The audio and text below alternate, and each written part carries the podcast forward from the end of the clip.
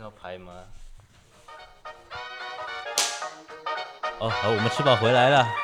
哎呀，你们还在呀、好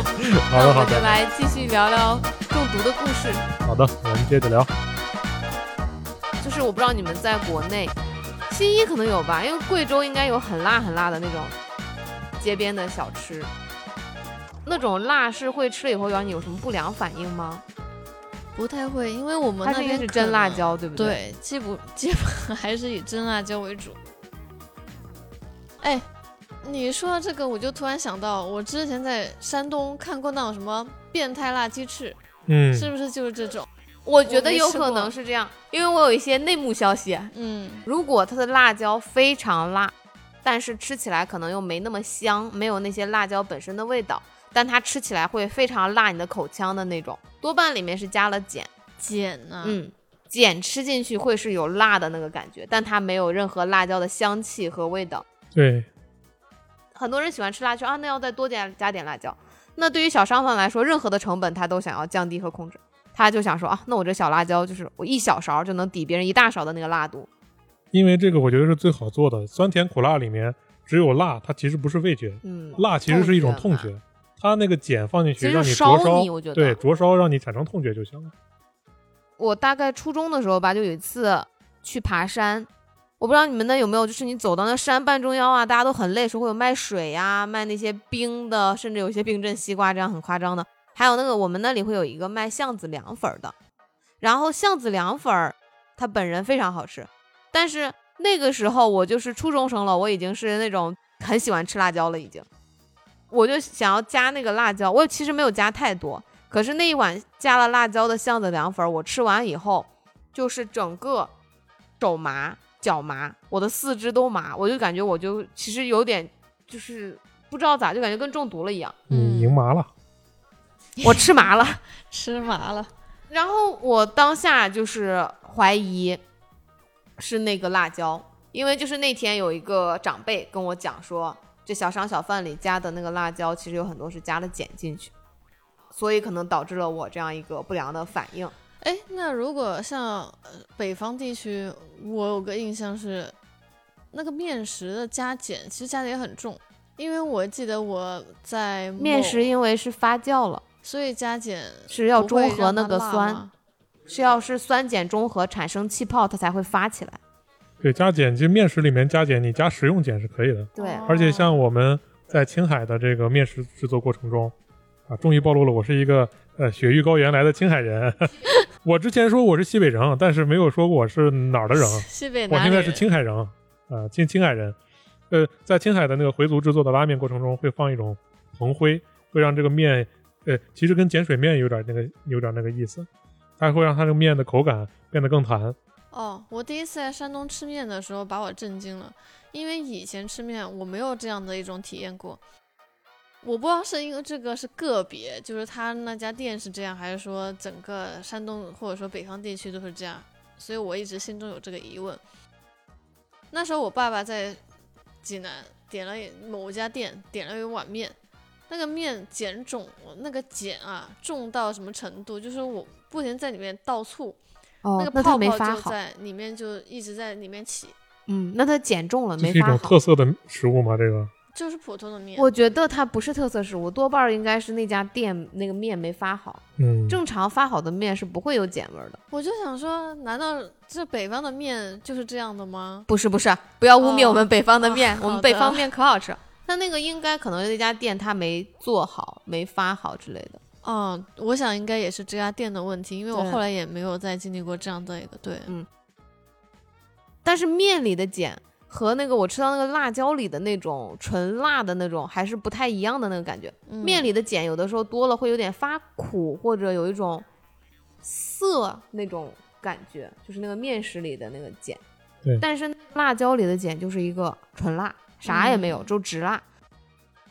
说回到我不是辣到那个手脚发麻以后，那是在山上有那个小河沟，有也不是很小，很挺宽的一个河，有小孩儿在我里面玩什么的。我当下那夏天，我就觉得自己快死了，我就把我的手脚放在那个河里，就像狗一样在河里，就是冰镇我的手脚，想要缓解那个麻。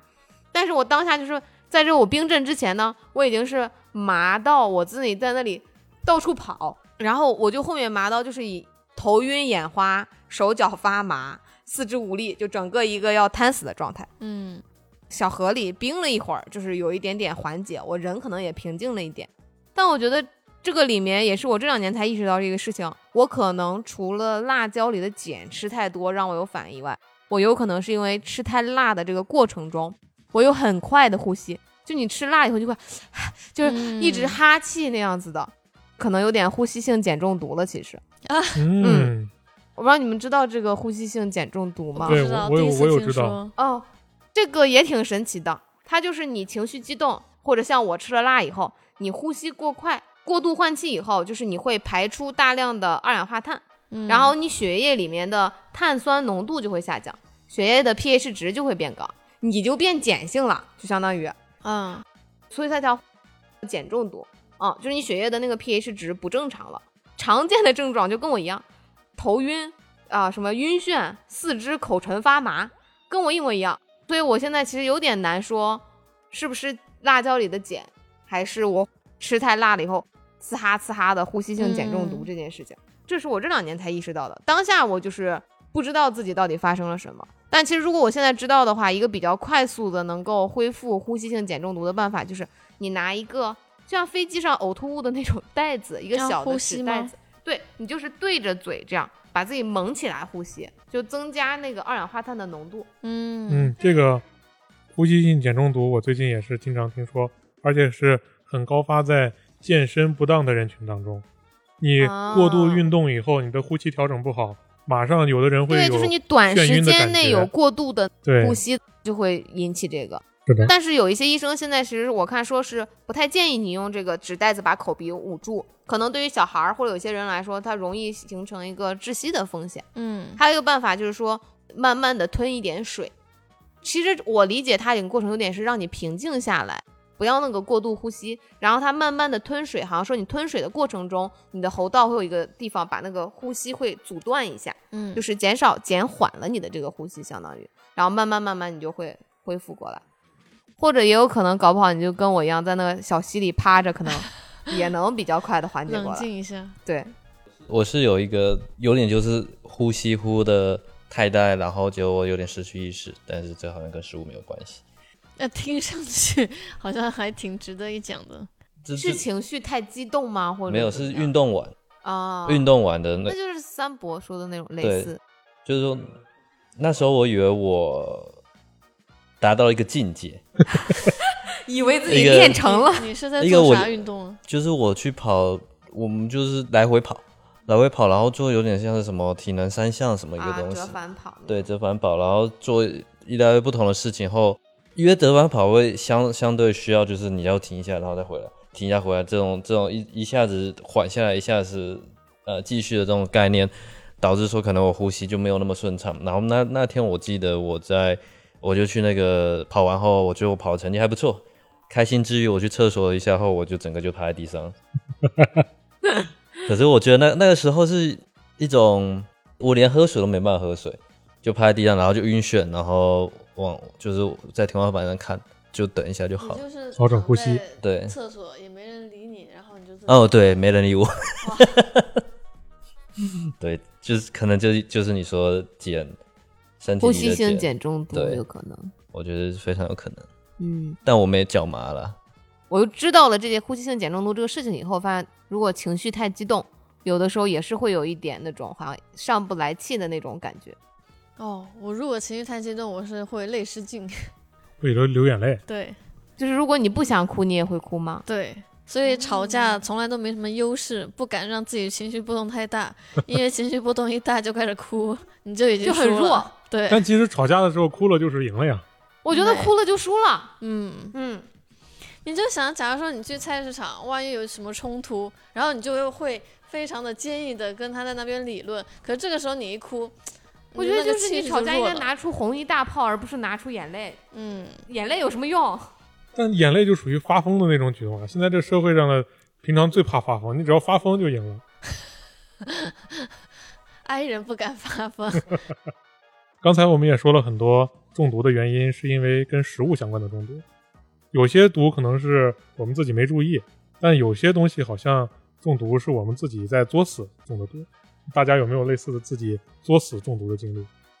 我其实有一个，我现在想起来是我自己作死，但那时候我不这么觉得。跟我一样，我手麻觉得是人家的辣椒。啊，我这个呢，我觉得现在想起来，纯属我自己的这个性格造成的。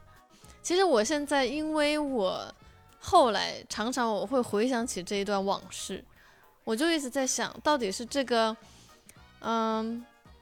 好，我先具体讲一下是怎么一个情况。它是因为我认为，我自认为我是应该是闻到了生病的猫的屎，然后我生病了，然后得了这个脑炎还是脑膜炎，大概是这么一个脑子的一个病。那是在我高一的时候，我们要考试，考期末考试。那高一考期末考试，为了防止说同班的同学会作弊，我们的考试是打乱的，所以我会到一个别的班去考，然后别的班那些同学也是可能是来自于不同班级的人，我们就混杂在一起考。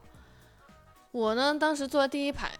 我们校舍附近可能会有一些流浪猫，所以坐在第一排的那个前面的一个空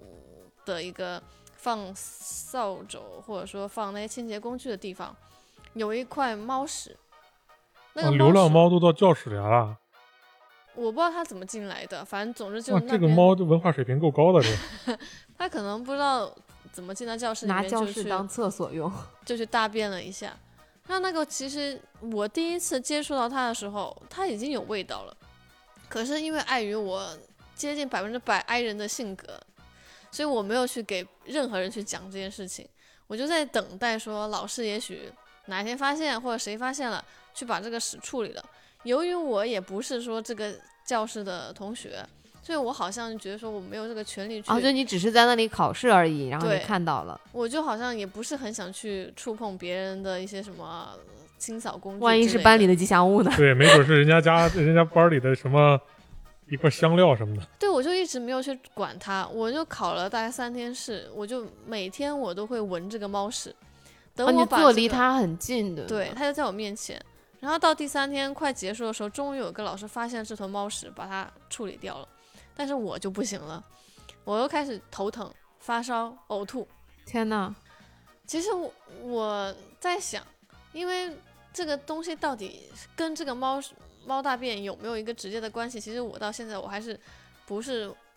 一百分之百的确定，但我觉得可能有关，因为那个味道实在有是别的诱因吗？当下还有发生？没有。我在那想，只能是考试。了，啊 考试考出脑膜 哇炎。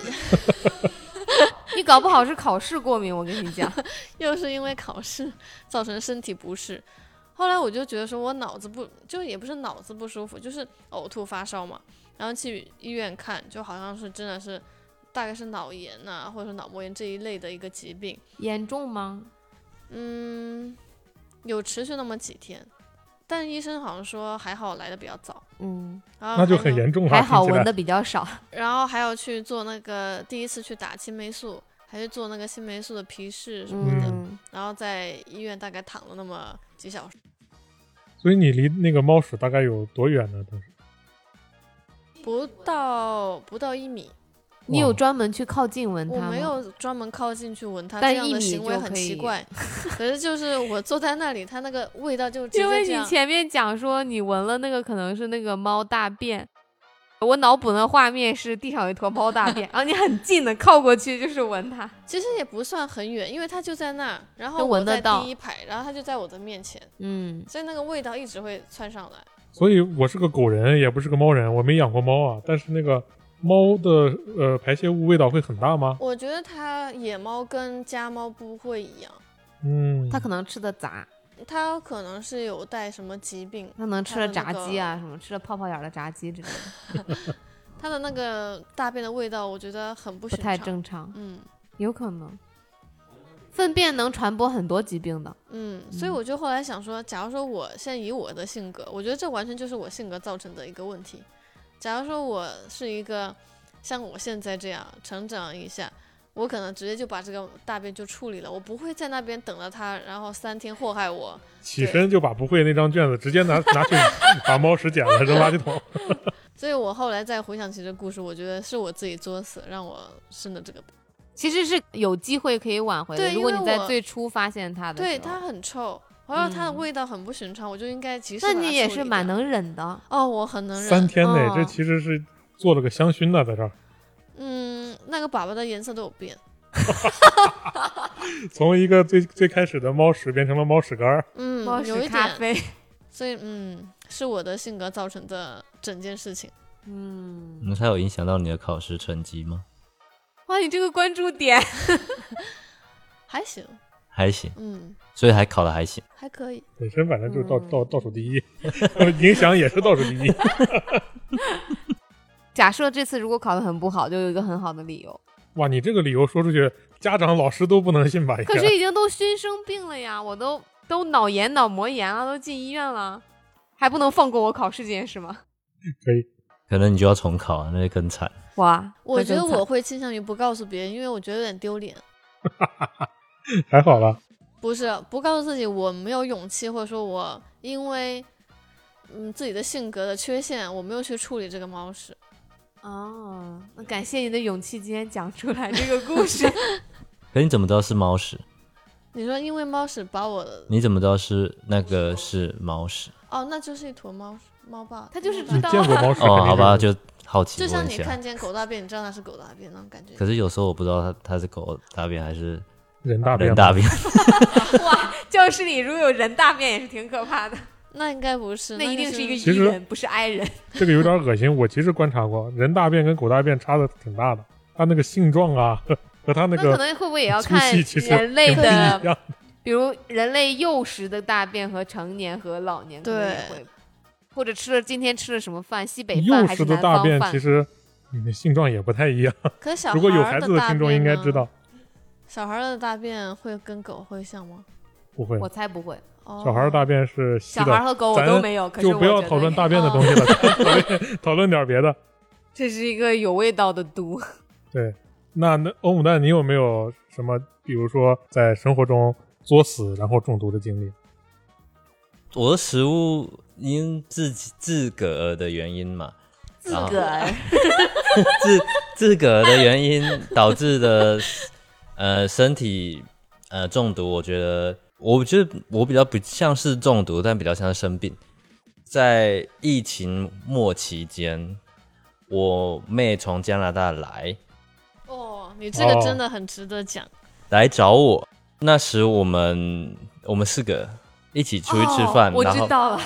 然后我妹也跟着来了。她那时她其实我不是很能感受到说哦，她的身体不适，我觉得就可能就是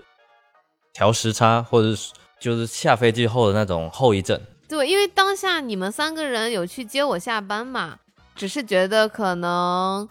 欧姆蛋的妹妹是比较 i 人的性格，可能只是没有很活泼或者比较累。然后再加上，因为好像我记得当时你妹妹是坐在前面之类的，然后我和新一坐在后面，大概这样。嗯我想说，好像讲话也本来也没有太方便，我们只是你们过来接我，然后跟三伯我们一起去吃饭这样。嗯，嗯对，妹对，妹会听这期节目吗？呃，妹妹会听这期节目， 那欧姆蛋要小心讲，我不要讲妹妹坏话。我我不会，呃，我觉得比较像是我的问题，对，我觉得这完全就是欧姆蛋的问 题。因为其实，在事前的时候，她已经和我说，哦，她身体不舒服。即便在吃，那是在吃饭完后，她就和我说她身体不舒服。然后她也不知道说我们可以在那个电玩城里玩了三到四个小时，不止，我觉得我们都四五个小时吧，玩到有一点，好像玩到打烊。玩到打烊。嗯玩到凌晨吧，大概那个时间。嗯，所以那时我是应该要知道，但是那是因为那时是后疫情时代了，所以我比较不去，就觉得说这个事情是不是已经过了，也不在我身边。嗯，你心里疫情已经结束了。 对我，我我心里觉得说疫情已经结束，然后那时候美国整个状态感觉起来就已经开放，所以回到故事重点，那时候我们在吃饭的时候，我妹因为她吃不完的情况下，呃，就是我们打做了一个打包的这个动作，我做了一个 打包的动作。因为我本身我觉得说打包的饭丢掉了挺浪费的，虽然那时候打包的时候只剩下饭了，没几块肉，对我那时候我印象很深，他妹妹点的是一个类似于像肉早饭或者卤肉饭类似的一个食物，有饭菜肉在一起的。对，然后肉其实没有多少了，然后相当于你就打一碗白饭，回去。还有那个卤肉汁。 OK，好，对，所以那天晚上回去后，我妹身体状况就非常的不好。然后我想说，那可能就是她太累，那就喝喝热水啊，就去睡觉他在吧。变完成的时候，他整个人已经没有很精神了。对我，我我以为那时候她比较害羞的状况下，我就没有再去想那么多事。我的哥哥以为我是 I 人， 结果我回家的时候，我就自己作死的打开那个卤肉便当，因为肚子饿，然后我想说，那我不如就把它趁这个晚上的时候把它热来吃，这样也不用放隔夜饭，那也是挺健康的嘛。 所以我就完完整整的把全部的饭给吃完了，然后是真正发生事情就是在隔天，我开始也感觉到身体不适，然后开始觉得冒冷汗。那我就想说，是不是发生什么事？直到我妹开始连出去的动力都没有，只能躺在床上的时候，我就想说啊，完蛋了。因为那是他刚来找你的第一天，对吧？对也就是对隔天，其实他应该是想要出去玩一下玩之对类的。结果看她连一点动力都没有的情况下，我就想说，那完蛋了，是不是中了？就是得新冠了。中然了后新冠的毒，那时候新一也在旁边极力阻止我吃那碗饭。因为我很不理解他吃了那碗饭的动机。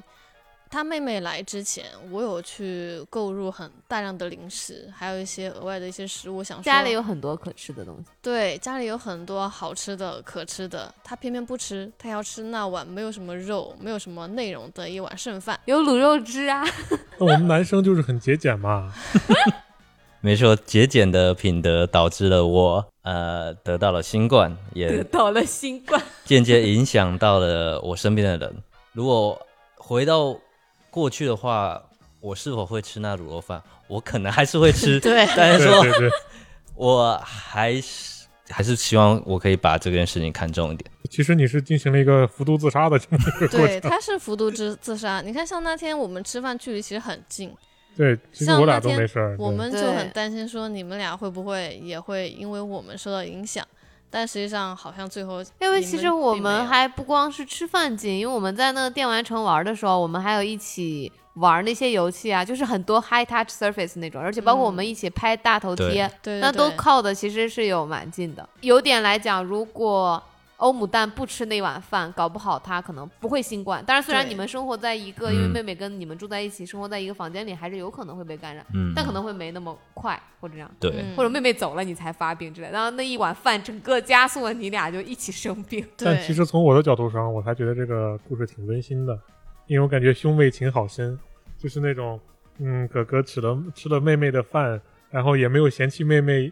感觉要生病，就是感觉是一种天然的信任感。就是如果我是在一个 我作为大一个街上有底底的人，我不会吃我底底剩下的饭。对啊，所以我就更感觉就是哥哥会吃妹妹的饭，就很 哦我觉得很这个温馨可啊能。有男女差异在里面，因为我想一下，我吃不完的饭给我弟吃，我弟可能是会吃的，嗯，但我不会吃我弟剩下的饭。好像是嗯，对好吧，啊，所还以是一很个温馨馨的啊。故事了。所以妹妹要是听到这期节目，就是哥哥很爱你哦那种 感觉。妹妹可能心里想，讨厌呀，为什么要讲我的故事？ 对，死变态。但是多少也是有点作死了，还 是对，其实如果说自己服毒的话，我有一个故事，但是又有点不合适，但是我还是想讲出来给大家提提醒啊，或者大家引以为傲，呃，不引引以引为以傲为戒。哎 呀，不好意思，这就是伊人，这你这种故事都是引以为傲的故 事。不是没有啦，我这个故事其实还有点悲伤的，我我自己讲起来就感觉还会呃有点难过的样子。眼角泛泪吗？那那倒不至于了，但是就是不因为不是我的故事，所以我就感觉更、哦更悲伤了。啊这就是我的亲戚，嗯然后其实还挺严重的。我这个亲戚呢是一个叔叔，他其实虽然也是我们西北人，但是我觉得他是个挺有才的人，长得也很很潇洒英俊，然后呃自己本身也很有才华，呃，但是现在就结果在在在在一个普通人看来，或者说他本来本来应该有的生活来说，还是有点悲伤的。是因为这个叔叔呢，就是跟我们一样，是因为亲戚嘛，大家都很好吃啊，大家也都这个叔叔本身长得身体也都很壮实的这种 嗯你的亲戚知道他们都很好吃这件事吗？我觉得好吃就是一种，就是一种赞美，赞美，好的对，好，OK 就是很好吃，大家就是很会很很会享享受生生活，对的，对，然后这叔叔呢，在前几年呃去一趟厦门玩，又是厦门，对，厦门这个地方我们没有很诋神毁奇厦门的意思。啊，对对 对，他在厦门吃了生腌，然后当天晚上还大量的饮酒。哎，生腌是啥？你知道？我不知道神仙是啥，生腌其实就是生海鲜，然后把它腌，呃，用一些方法腌制起来，调味过的海鲜。但它那个有的时候吃的可能是一些贝壳类啊，或者小一点的海鲜，并不是说啊醉龙虾、生醉龙虾呀、嗯龙虾刺身这种东西。它有生腌里面可能会有一些寄生虫或者有一些病菌在里面，然后再加上呢，你喝大量的酒，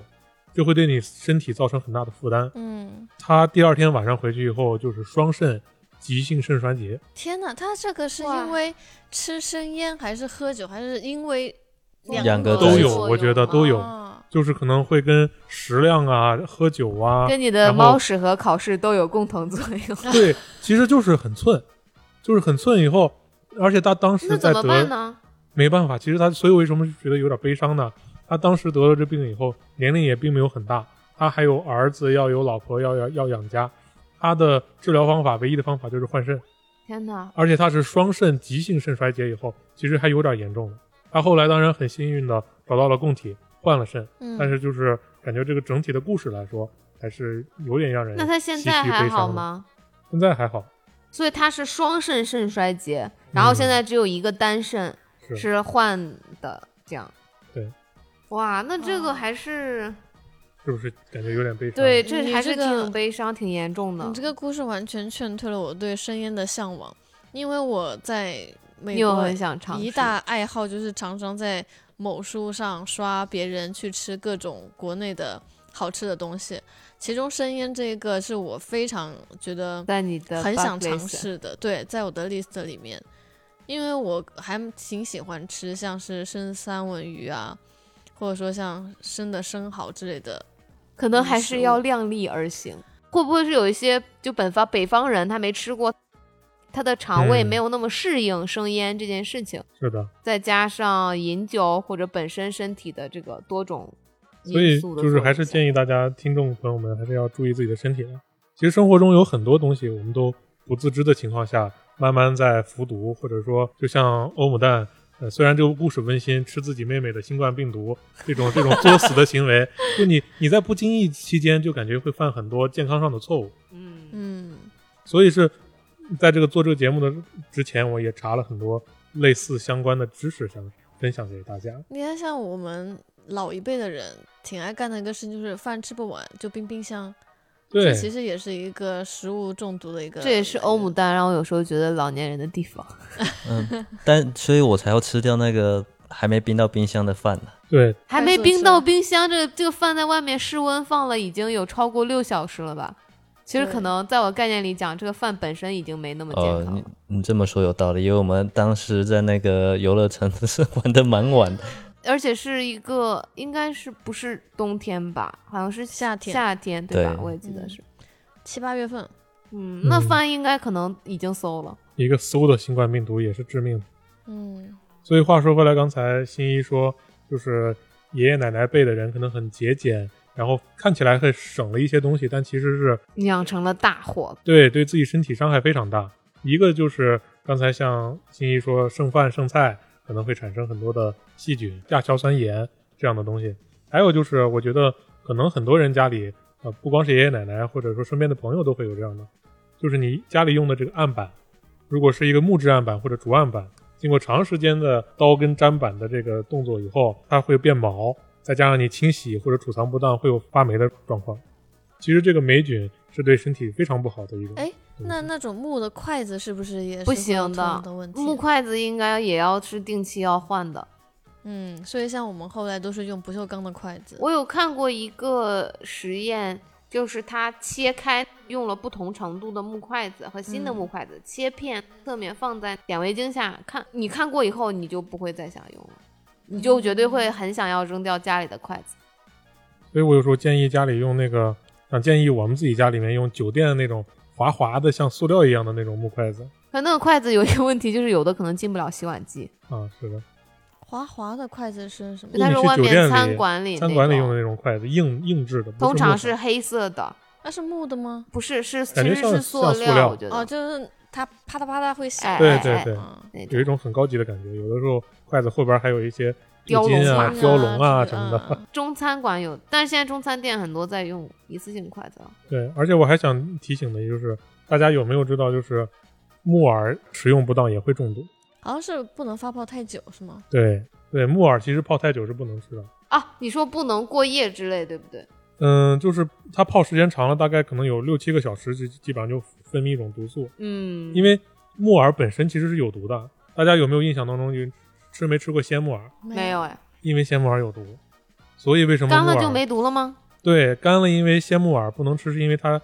含一种叫这个卟啉的这种物质。不灵不灵，对，然后这种这种东东西呢，它食用过以后，如果你去就跟吸血鬼一样，你食用 对，因为你食用了鲜木耳，然后你再出去啊、呃阳光照射，你就会发生那个植物日光性的皮炎，然后呢，啊、所以它这会种引起皮肤疾病。对，它会引起皮肤的那个瘙痒啊、红肿、疼痛，所以所以木耳一般大家吃到都是干木耳，它在阳光下暴晒以后呢，它就已经将这个卟啉这种呃卟啉卟啉的这个东西它就就不分再解卟啉了了，它就没有毒了。啊，但是你又不能过度泡发，是因为这个卟啉会回来吗？嗯，它泡发以后又有另一种物质，是因为哦比如说我们会经常看到很多呃媒体会报道，比如说这个人吃了泡的时间很长的木耳或者怎么样会中毒，是因为这个木耳在长时间的泡发过程中啊，会产生一种叫毒甲单胞菌的东西，然后还会产生一种叫米酵菌酸的一种毒素，对人和动物都有很强的这个毒性作用。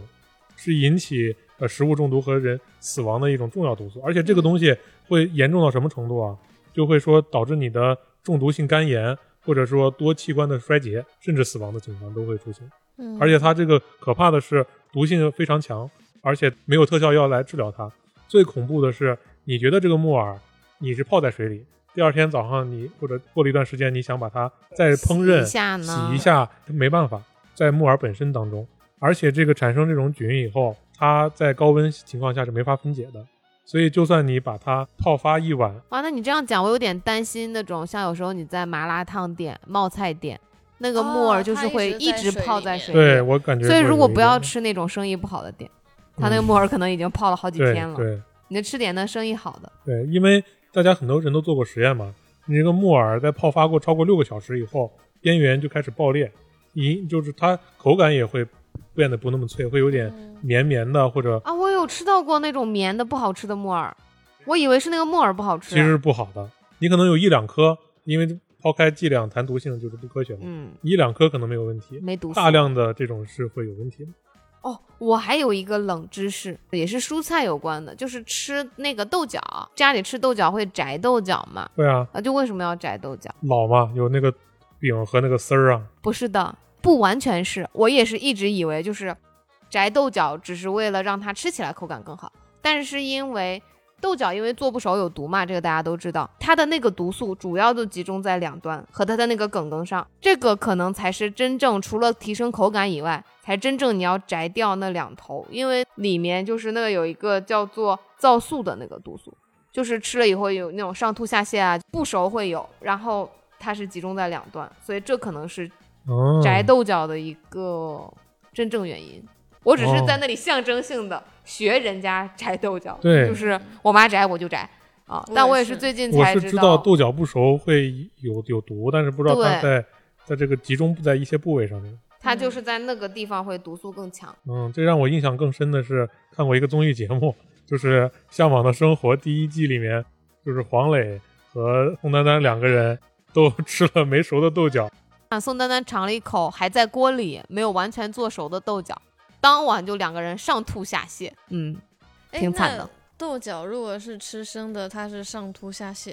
不是吃生的，不做熟都会上吐下泻。不做嗯熟上吐下泻。而且我说我是看到有报道说不做熟的毒性更大。比生的还大吗？对你豆角烹烹饪到八十度，或者你没有完全熟、没完全开的情况下，比生的毒性还大。嗯，杀不死它就会让它更兴奋。这个毒对，素而且那个豆角是越老的毒毒性越越强。嗯，我觉得这个跟那个掐两头的尖是可能是一个道理，嗯它就集中在那个部位。这就像不是说那个海洋污染就会，就是说你吃大鱼就会比小鱼的毒素要小，啊， 会集中在小虾米身上对那些海洋毒素。所以我说新一，因为平常我们在一起的时候是是一个土豆人，啊，新一是非常喜欢吃土豆，这一是一个土豆，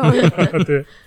所以我就沙说，发土豆了。其实土豆这种东西在我们日常生活中也是发芽了有，也是发芽了不能吃，尤其是我觉得是从西北来了以后，我们以前在西北的这个状况下，土豆是其实是一个主要的蔬菜，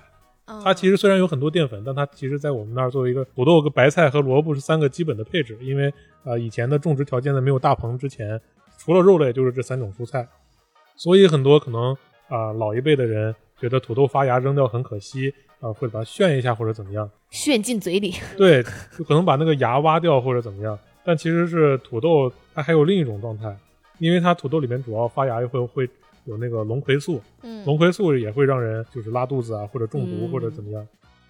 哎，我还蛮常把那个发芽的部分把它切掉，继续吃。我认为是好的那个部对，分。其实是可以那的。你有发生过什么吗？没有，其实是可以的吗？对，因为你土豆发芽了以后，它那个龙葵素其实主要集中在芽的周围那个区域。啊，哥，那你怎么知道要挖多少？你要是这个土豆都准备种到土里去那种发芽，就不要吃了。 它就是你发一点点芽，就是大概你发可能不到一厘米这种芽，你把它周围挖到大概呃半径一一一厘米为半径，跟挖一个洞，把那个芽挖掉，其实是没有那么多龙葵素的。因为我是那种倾向于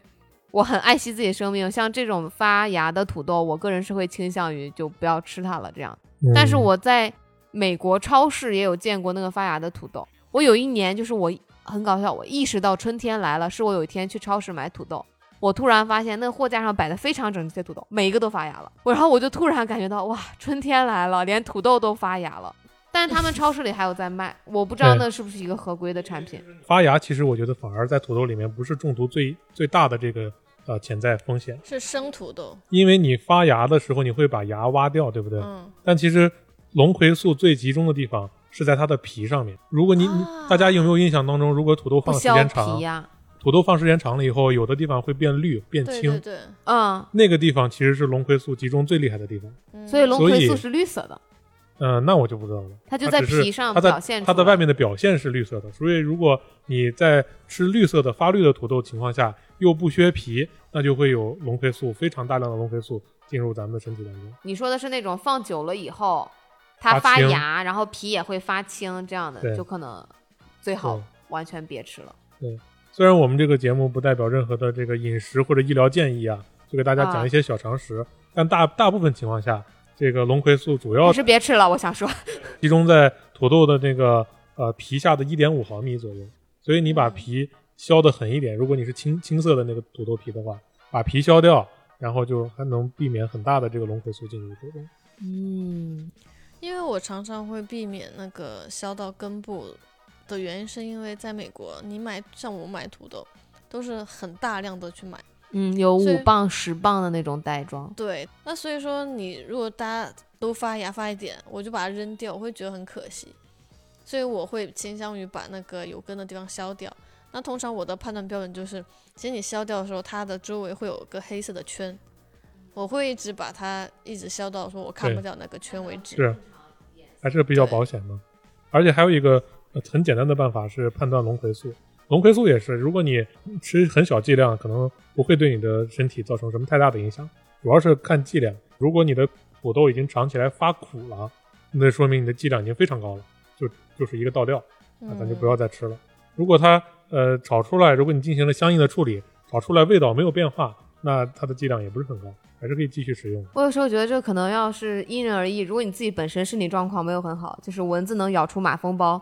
的我，我就会选择不吃，嗯，就不做这个死，不挑战自己的在身体极限。现在社会中，还是建议大家就是其实买一些新鲜的东西，嗯尤其在国内，我感觉呃买菜什么的更方便，可能尤其对于年长的一辈儿来说，呃每天吃每天买可能是一个更健康的选其择。实老年人来讲，他们是又吃剩饭剩菜，可是他们又会每天去买新鲜的蔬 菜，他们吃的又每天，新鲜又不新鲜每天都是吃那个快过期的东西，然后新鲜的东西买回去把它放过期。 所以总是在吃那个快要哦坏掉的东西。对，那我就有个问题啊，那如果说龙葵素是在土豆表皮上。那这样我们有时候看到那些小小颗那种土豆，呃，它都不能削皮，直接吃的呢，这样它是说发芽了才会有龙葵素吧，发芽了会有普龙葵通素土豆是不会有的。哦，对，普通土土豆没有，了解，而且小的那个土豆，我之前经历过一次，它不会发芽。小的土豆不新鲜的时候，直接就烂成一滩水了。我觉得小土豆还挺好吃的。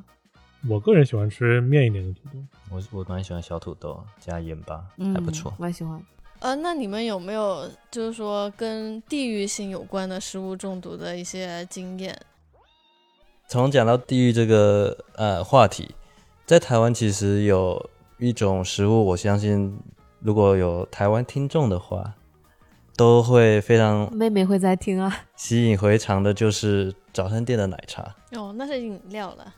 所以是当豆浆一样在喝吗？早餐？嗯，也不是，我其实我一直都不太清楚早餐店奶茶的做法，但我很多是听说是以冲泡的方式去做这杯奶茶，因为在台湾买早餐的时候，你十块钱你就基本上有一杯小的奶茶，你说是十块台钱币台币吗？嗯，十块钱台币就有一个小的奶茶，但是这个小小的奶茶却带着大大的力量，那就是上班族的人或者说学生，其实大家都知道，当你买了早餐店奶茶，再配了一个蛋饼或是萝卜糕，你在中午以前，你肯定去跑厕所一次。啊？啊，所以这个奶是茶说跟我们卫平常生喝有的奶问茶题？加了不同的东西吗？嗯，也不是，是一种通便套餐，一种促进新新陈代谢的一种，所以是想要这个功能吗？其实也不是想要，而是说是一种习惯。啊，一种你知道你在早餐店喝奶茶，你在中午以前肚子会有微微的想上厕所的感觉。哦，啊那那岂不是如果这个公司大家统一时间上班的话，在那个统一的时间，厕所会非常的爆忙碌？满，所以就才会有豆浆、米浆、豆浆什么？豆就所以才会有豆浆、米浆其他东西去打散这个所上以厕这所是的一几个率。台湾人的共识，大家都知道，如果你早上在早餐店买了奶茶，早餐店的奶茶是会有催便的功能。没错，但是说这个早餐店当然也嗯是要，就是不是那种高级的早餐店，而是那 种一般的路边的那对种。所以，如果你看这个人早上在早餐店买了奶茶，你就知道他大概有宿便想要清一清， 没错，但是拉不出粑 粑。所以我觉得这个以这个文化来说，台湾这奶茶比较像是一个生活习惯，嗯，大家就会调侃说：“哦，你喝今天喝奶茶哦。”如果有人肚子不舒服，就会讲说：“哦，你是不是早上喝的奶茶，或者说去早餐店喝的奶茶才会这样子？”大家对这件事情的接受度也很高，嗯，很高，因为其实说就到不底会还觉得是是一个坏的或者什么不好的事情。嗯，不会，哦，所以这个奶茶有自己的单独的名字吗？比如说叫丝袜奶茶或者怎么样？它就是早餐店的普通奶嗯，它就是我们都有一个价目表，它就是豆浆、奶茶、米浆、豆米浆，它里面会嗯加珍珠那些小料吗？嗯，不会。所以大家会默认说，我早餐在早餐店喝的奶茶会通便，然后我午饭或者下午我喝的这个呃品牌奶茶会长胖，就是这种，就是这个两个奶茶是会被区分开的。嗯，通常是会被区分开，因为早餐就是大家都是比较在忙碌期间内，你哇走过去马上随即拿了你就可以走的。这有点像大陆卖的那个呃豆浆一样，打好杯的那样放在嗯那，你就很对快速的这样。哇，这个好神奇，我从来没听过。这有点让我想到我们那里，因为我是河南嘛，然后我们早餐会喝胡辣汤，这个哦不是那一个我超爱。啊，这个不是一个共识啊，这是一个我个人在青春期的一个这样。我只要是早餐喝了胡辣汤，我一定是在上午就会得到一个台湾奶茶的效果。嗯，我就是一定会去上厕所，甚至有时候这个反应及时到我正在喝到一半，这碗汤都喝不完，我就要去上厕所了。嗯，我猜测大概是我青春期那个肠胃可能稍微有点脆弱。嗯其实胡辣汤这个东西还是有点辣度，对然后胡椒也很重，嗯口味其实是算是很重的。那早餐可能对于小孩儿或者有些肠胃不好的人是有刺激性的，是的，嗯，但这个不是共识，这只是我的个人对胡辣汤给我带来的这么一个奶茶效果。嗯，其实台湾奶茶的这个感觉有一点像咖啡，哎因为咖啡很多人喝了以后啊，早上也喝会咖促啡，进排便，也会咖啡促本进身是排会便促是的进是排的便的。所嗯以说，其实有的时候这种文化差异上来说，有一些在有一些文化里面吃一些东西，可能是一个很正常的东西；有一些在其他文化里面，感觉有点像服毒。如果假设我到台湾玩，我早上不知道的情况下喝了这杯奶茶，我上午我可能会怀疑这早餐店是不是不太卫生或者怎么样、嗯啊？我们不会期待一个喝了一杯奶茶以后要去上厕所这样。嗯，所以像咖啡也是一样啊，就是爱喝咖啡的人他很爱，然后不爱喝咖啡的人也有很多原因，因为咖啡这个东西本身医生是不推荐你喝的，因为喝咖啡首先你要摄入摄入咖啡因，这个东西对于人体来说其实是没有必要的，那你就跟喝运动饮料，然后跟喝茶里面也有咖啡因是一样的，然后它咖啡还会带来让你身体跟酒精一样的作用，会脱水，然后你会像我这样的人就会得肾结石。医生会再三的嘱咐说，如果能不喝咖啡就不喝咖啡。应该要限定你的量，你不能过度的喝太多的咖啡。嗯，所以说喝咖啡，即便你是喝的是水，可是你对还是会脱水。就跟酒一样，酒里面也是水，但嗯酒精也会让人脱水。我觉得美国的咖啡那咖啡因浓度更高，我不知道为什么。我在国内喝咖啡没有太大的反应和感觉，然后因为我本人就是睡眠状况比较好，我喝了咖啡也不会睡不着的。但是美国的咖啡，我觉得那个劲儿就很强，强到我现在已经不太喝了。我喝完咖啡手会抖，心特别的慌，然后手特别抖，我后面就有点不太敢喝。我你觉得喝是咖啡会加奶吗？啊，会呀、我不是喝冰美式的那种人。因为像我的个人体验是，假如说我今天喝咖啡没有加奶，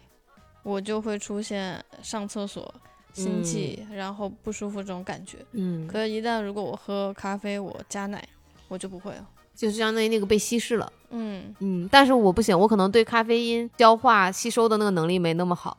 在我身上就是会手抖。 我发现的时候就是好像是在学校粘模型还是画一个什么，反正就要一个精细一点的工作。嗯然后我就是喝咖啡，我一下午就在那里边抖边粘，就是完全不行。嗯，不同地区文化里面也能找出共识来。其实，呃，世界上大部分所有的国家可能都对烟酒都是又爱又恨。喜欢抽烟、喜欢喝酒的人，他完全不会因为他会给身体带来伤害而不去抽烟、不去喝酒。但是如果意识到的人，他可能会对烟酒有很强烈的反感。这是一个非常简单的共识：烟酒会对人体有伤害，但他为了税收，还是会再继续售卖烟酒。应该在整个欧洲吧，那个烟盒的包装上都是很恐怖的那种，什么那个肺坏掉那种很恐怖的画面。可是他们还是非常的爱，我说在台湾的烟包上也有很多，呃，就是说哦，你以烟的形式说哦，你可能会不孕啊，或者说你可能好你的详细口腔啊嗯会变成什么样子啊，它都会有放一个照片在上面，然后一种示意图，就没有去特别去讲，但是说想抽烟的人还是会继续去抽。是，就还有一个不同文化之间饮食上的，也不能说中毒，只是说一个没有意识到的情况下，可能会对你身体产生危险。因为我要宣传一下我们青海的这个羊肉，就是羊肉真的是很好吃，在青海，可能会有人接受不了，但是我是感觉很好吃的。但是吃羊肉有一个非常大的问题，每年在青海都会有人因为吃羊肉而死亡。死亡的病因就是因为你吃羊肉吃了很多，因为很好吃，然后你又吃很多，羊肉里面你可能吃了一些部位又很肥。在这种情况下呢，青海最最佳的旅游季节是在夏天，大家又会觉得有一些热，然后就会觉得这个要喝一些冰啤酒，喝一些饮料。但实际上，你吃了肥的羊肉以后，再喝这个冰的东西，会产生急性胰腺炎。哇急性胰腺炎国人去青海玩要加倍小心啊嗯是水啊，有可能美美国人的这个身体构造不不太一样啊，哎也有可能。但是羊肉跟跟猪肉的这个或者跟其他肉类的肥是不一样的。所以是这个油脂跟冰的食物对，是这个油脂在你的消化系统当中跟冰的饮品，呃，它一下消化系统就宕机了，然后导致你的胰腺产生了急性发炎的这个一个一个症状。这个急性胰腺炎很多情况下都是救不过来的，尤其是如果你在青海的一些旅游景点，有可能会离医院相对远。如果你在室内，可能还能抢救过来；如果你是在草原上或者一些、嗯啊、相对景色优美，但是你就完了，地点偏啊的地方你，就嗝你屁可能了。基本上救不过来，有可能。嗯，感觉吃羊肉都变成一件危险的事情。哦，我认识三伯以后，我有很小心的吃羊肉，我以前是不会有这种想法的，因为以前在国内，其实大家大多数时候可能会喝点温水，因为不生活在西北，也不会大量的食用羊肉。但是我跟三伯，我们俩从谈恋爱的时候开始，他就有跟我强调这件事情，就是吃羊肉的时候，他就不让我喝那冰水啊、冰可乐这种东西。那像其实像我们那儿吃羊肉，我们都吃的是山羊肉。那你们那边羊肉是绵羊还是什么都品有种？都有嗯山羊、绵羊都有，一般吃山羊会多一些，而山羊会很肥吗？也会有，因为羊它有肥的部位嘛，啊、那这样子只在羊这上面会发生，还是说其实你如果猪你吃那个肥的很部肥的分，猪或者很或者说肥的很肥牛，的牛，是不是都会在你喝冰水的期间内导致你是理论上是都会有，但是猪肉的它油油性没有羊性羊肉的油性那么大，羊肉其实你就跟在你烹饪的过程中，你会发现它很容易熟，羊肉一下锅就就就就熟。羊油呢，它这个物质它是很容易呃沁起来，就是凝固起来，嗯，相对于其他的油脂类呢，它可能这个凉的过程会更迅速。其实三伯你自己也有过，就是吃了羊肉，喝了冰水，然对啊后就那么爱吃饭，然后就导致第二天一整天都吃不下饭。对我是因为长期下山了以后，就放松了这个警惕。然后有一次是在查尔斯顿，然后去吃了一家很好吃的西班牙餐馆，然后里面他就会做的羊肉，其实那个羊肉量没有太大，对，但但是非常，好吃，但非常好吃。然后呢，羊肉它可能也放了很多油，或者它烤出来的那个部位比较油。嗯。然后我马上吃完那个羊肉以后，就是好香啊，回家了。然后我已经大要口的流喝口了水几， 大口的喝了几口冰水以后，当天晚上没有胰腺炎了，但是就会肚子会有不舒服。嗯，消化不了会有一，所以没事还是喝温水啊？所以其实你们会喝那个什么茶，对不对？对那个我们，所以孬其在那茶儿当地的情况下，就算你是夏天去，你在吃羊肉的店里面或者摊上面，它会提供一种叫呃孬茶的东西。它这个茶其实是煮制的，是用那个砖茶，然后放到壶里面煮，里面会放花椒和咸盐，所以你应该叫要什么喝热茶茶。？其实这个茶叫熬茶，但是用方言来表达就叫孬茶。其实它的字儿是那个熬粥的那个熬，其实它只是讲的是一种茶的制作方法。，对，其实是一个动词。对，它是砖茶加盐，然后加花椒，加加那喝有一起些来会香不料会很奇怪？配着羊肉应该就挺好喝的，我感觉，你觉得是那种比如外地人能接受的那种吗？我觉得是可以的，嗯，就跟咸奶茶一样，但不加奶。不不不加奶，就是清茶。哦，好的。我有一个我来了美国以后，其实我不是很能接受的饮品，就是你们会喜欢喝樱桃味的，哦，樱桃达咩，对任何的糖果，然对后饮完全品不完行全不对，行。只能吃新鲜樱桃。我非常喜欢吃新鲜的那个樱桃车厘子，美国人就很爱樱桃味的饮品、巧克力、糖果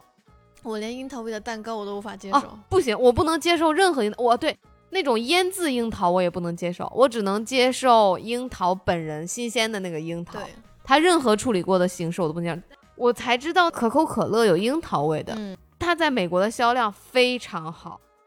但是我不知道国内大家喜不喜欢喝，可是它在美国的销量好像还蛮不错的。还有那个 Dr Pepper，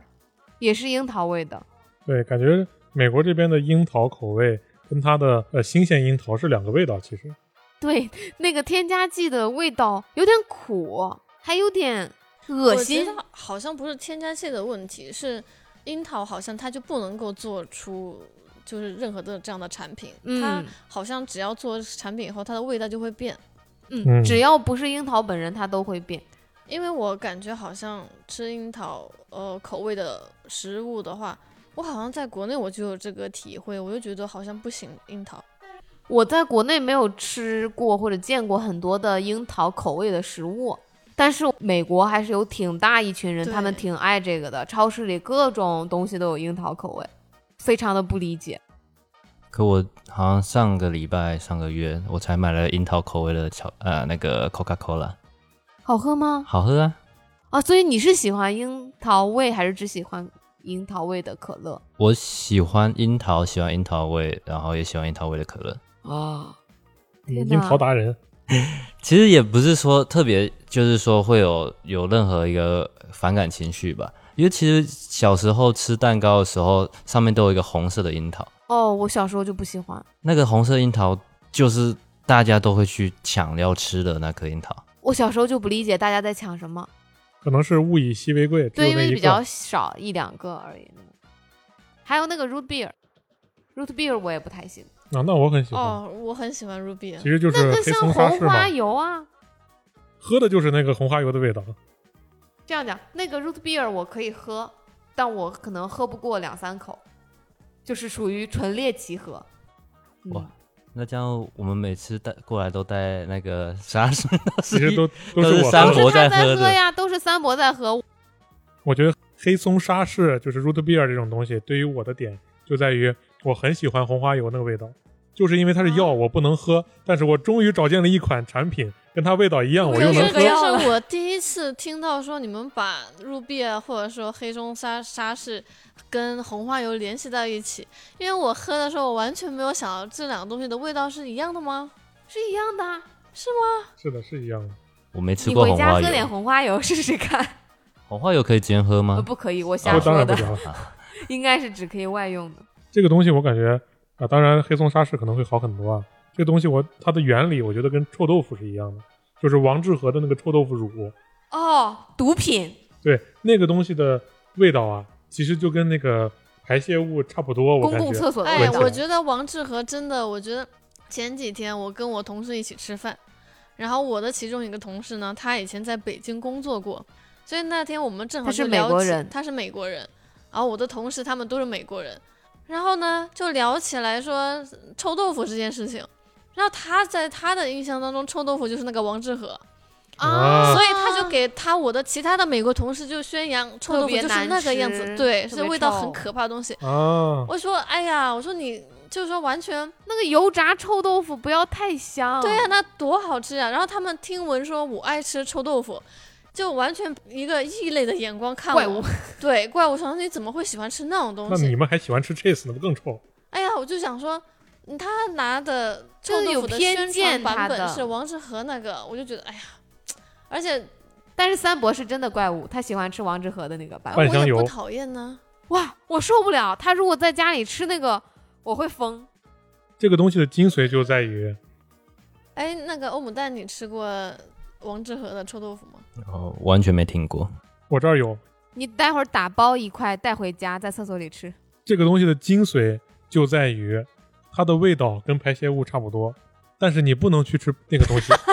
你通过吃臭豆腐乳可以达到那个的效果，那是那就是一个绝配。所以，呃，有一个问题是问你愿意吃屎味儿的巧克力还是巧克力味儿的屎？你是选屎味儿的巧克力那当然了，那吃屎当干然啥？啊？那当然也是了，我也是对选屎味儿的巧克力。可是我如果有选择，我不会吃这个东西，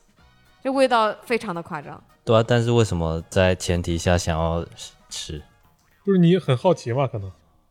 我觉得这还是跟你怎么吃有关。就像我讲，你吃折耳根、鱼腥草，你不是说我这样抓着一大包我就往嘴里塞这种概念。对我相信说王致和那个臭豆腐可能也有适合他的方式香美的存在版。本，对，可能我能想象这个东西拌了香油，应该是会挺香的。可是我为什么不吃一些本身就香香的食物呢？你快乐的点是在于吃到了屎的味道。所以这个话题绕到臭豆腐乳上来说，我们就扣题了嘛。就是自我作死，就是自己给自己中毒，属于服毒行为。允许你在厕所里吃。所以你说我爱吃，我没法往下接了，就是死循环了，